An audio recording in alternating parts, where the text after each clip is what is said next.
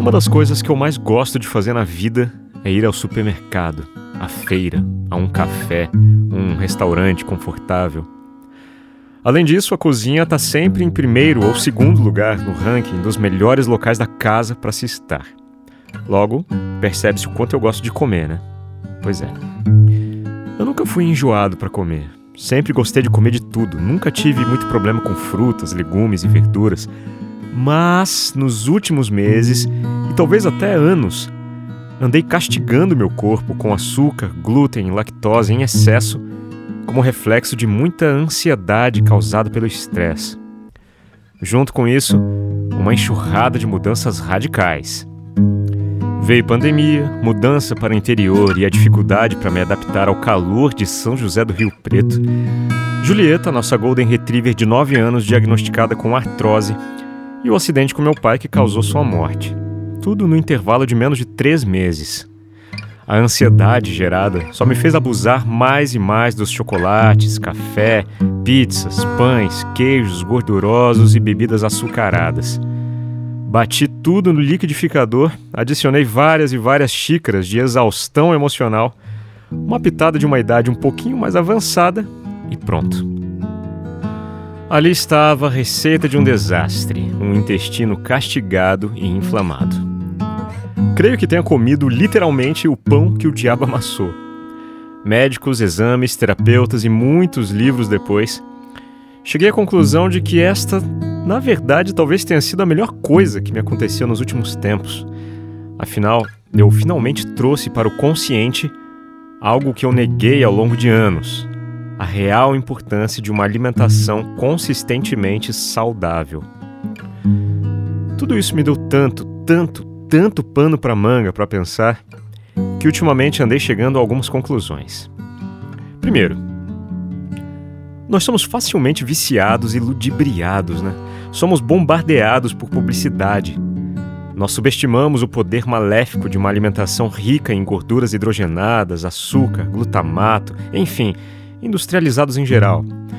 Tudo está sempre associado à felicidade, já reparou?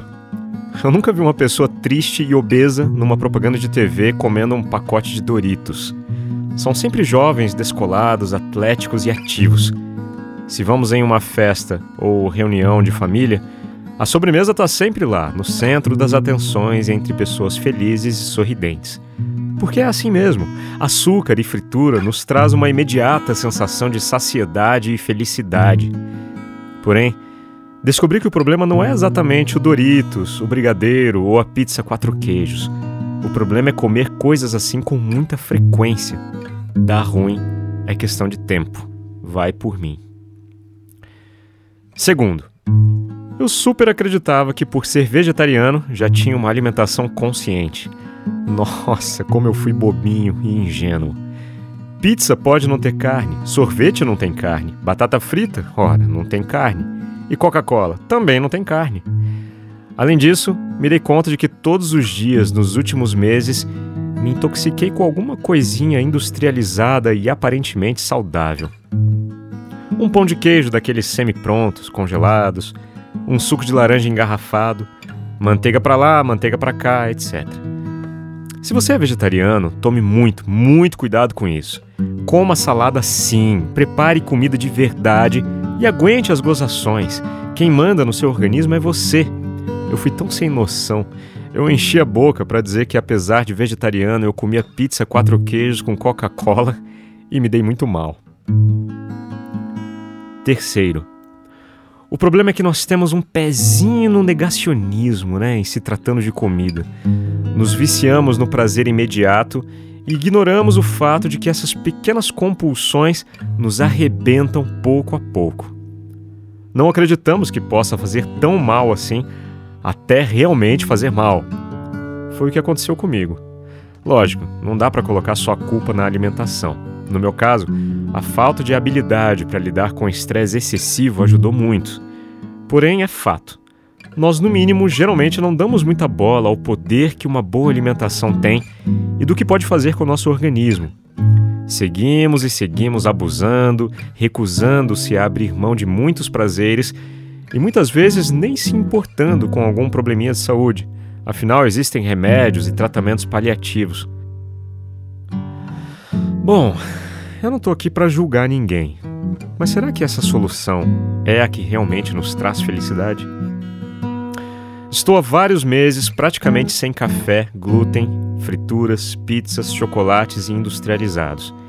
É impressionante como depois de algum tempo a vontade de comer tudo isso passa. Um dia até fui numa festa de criança e me aventurei num pedacinho de brigadeiro. Aquilo caiu como uma bomba na minha língua.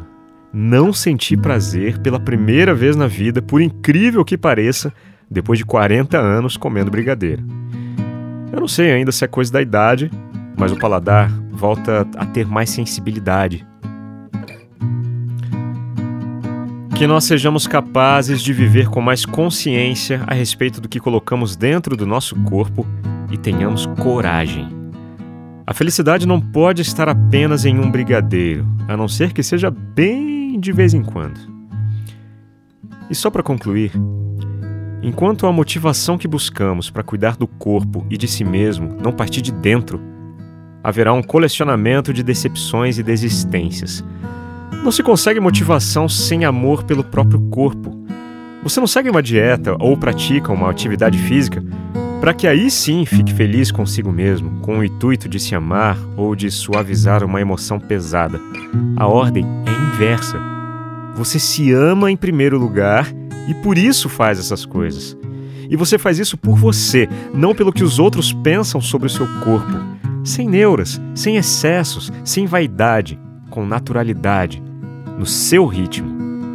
Se você faz pelos outros, é impossível experimentar felicidade no autocuidado. Meu problema de saúde me trouxe essa reflexão. Cara, fazer isso conosco não tem explicação.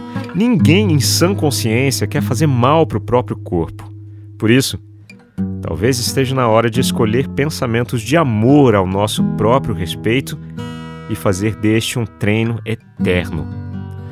O sabor da comida saudável e o prazer de uma atividade física está no amor a si próprio que nós não costumamos cultivar.